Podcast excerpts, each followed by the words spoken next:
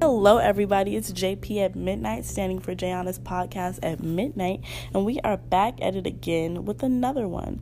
Tonight we have a very special guest by the name of... Sophie Williams. And Sophie Williams is my best friend. She sometimes goes by the name of Zarya, but that is her middle name, and I guess tonight we'll be calling her Sophie. She is extremely smart, and I cannot wait to hear what she has to offer us on this night's podcast. So, Sophie, do you mind if I call you Zarya? That's what I know you by. Okay, cool, thanks. So, basically... I might, slip up and call her Zarya, and I might call her Sophie, but as long as you guys know it's the same person. So, basically, we're just going to be asking Sophie a few questions about this pandemic and how it's affected her life and, what's her thoughts on it, basically. Are you okay with that, Sophie? Sure. All right, cool. So, as of right now, what has been the hardest part of quarantine for you? Being yelled at by the outside world and not being able to do my daily routines or my weekly routines. Okay, so when you mean like weekly routines, you mean like exercising and like going out and like seeing people and actually being a part of the world? Yes. Okay, I completely agree with that. It sucks to be trapped in the house. I completely agree with that. Do you think that the coronavirus was put here by the government for population control, or do you think that it was just something that naturally occurred and we just, it is what it is? It possibly could have been put here by the government, but I don't think that. So what do you think? That it has to do with the spiritual world. Okay, as in God. You think God put it? Yes, so okay. He can test his people. Okay, so go more into that. What do you mean by test his people? To see if all of us will come together during this horrific time, or will we all separate and treat each other terribly? Wow, that's really deep. That's really deep, because I've actually heard of that. I'm a Christian myself, and I go to church, and I've definitely heard of that. Do you think that we as a people have came together during this time, or do you think that we've separated and we're going about it the wrong way? Do you think we're, acing this test that God put us through? What's your opinion on that? I think the people that are famous, some of them, are helping others and doing good, but I feel like the people in this area that we live in are doing terrible. As of Gwinnett? Yes, definitely. Okay. Yeah. Okay, so what's the best part about quarantine to you? Going to sleep in my bed every day. Okay, so you're lazy. You like to lay. I do too. I completely agree with that. I love being in my bed. So do you think school has been easier? Has school been harder? What do you think about school? It's definitely been easier. They just give a lot more work, but it is easier. Okay. So what's easier about it to you? At school, some teachers teach one method of teaching that other students may not understand, and they don't have different methods of teaching. And at home, I can teach myself, understand it, and get an A, rather than being in school and getting a C or something because I don't understand what the teacher is teaching.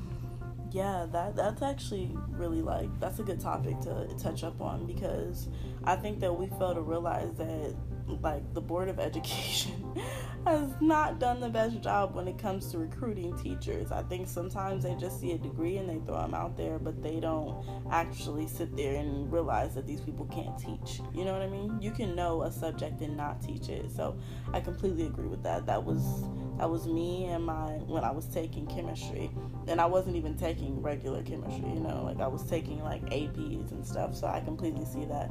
I definitely struggled because I had a terrible teacher, and I feel like if I probably would have been on my own, I probably would have did better. I agree with that. That's a good statement, Sophie. So, do you think you've gotten closer to your family at this time? Yes. Okay, cool. In what way? Talking more. Okay, so you're and spending quality time. Okay, have you guys been playing like board games and watching movies together and stuff? Yes. Oh, that's really cool. I wish me and my family were like that. I do. I really do. My family, we are, but like I think with me and my family, we're more like we don't really like play board games. We're more like we'll talk to each other and try to like figure out our days and like see if our mental health is, you know, stable. So I mean, I think this is like a decent time for us to all like, you know, get closer with our families, especially because people like me and you are going to college, so these are like really important times for us to, you know, actually converse. So what are some crazy conspiracy theories that you've heard around this time? That they are distracting us with the coronavirus so they could build the 5G towers to track our every move. Wow. I've heard about aliens creating the coronavirus. I've also heard about, I guess, that the government sent the coronavirus to China, not expecting them to know. And Chinese sent the coronavirus back and dead birds in a suitcase.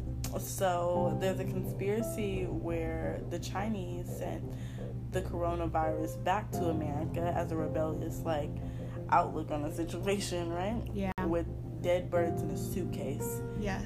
So I'm assuming you have no more information on that. So I think that probably if you guys want to find out more about that, you can do your research on it. And if you find out anything about it, come back to me. Because we would definitely like to know, but that definitely does sound very interesting and intriguing. So about the 5G towers, what exactly about the 5G towers do you know, if you do know anything? Basically, it just has a lot of radiation off of it. I really don't know that much into it.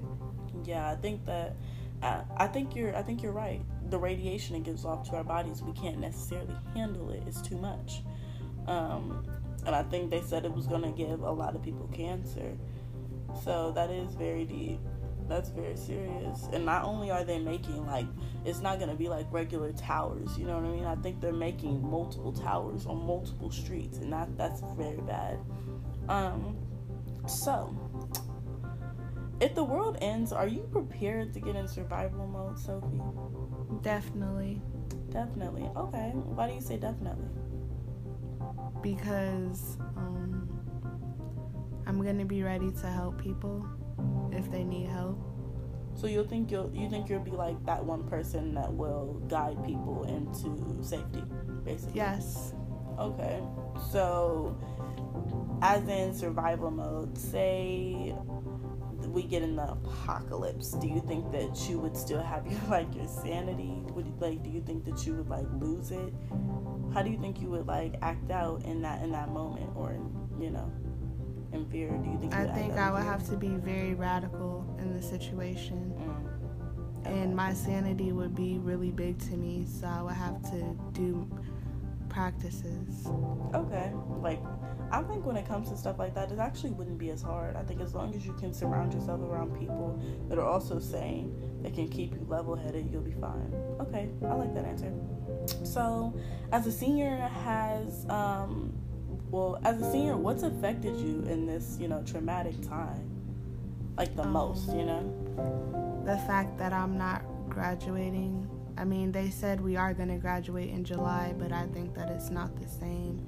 Especially because most people have to already be in their college dorm or something by that time. So, also the fact that the internet finds it funny that we're virtually graduating and nobody understands how we feel. And also the fact that I didn't get to do any senior activities or go to prom.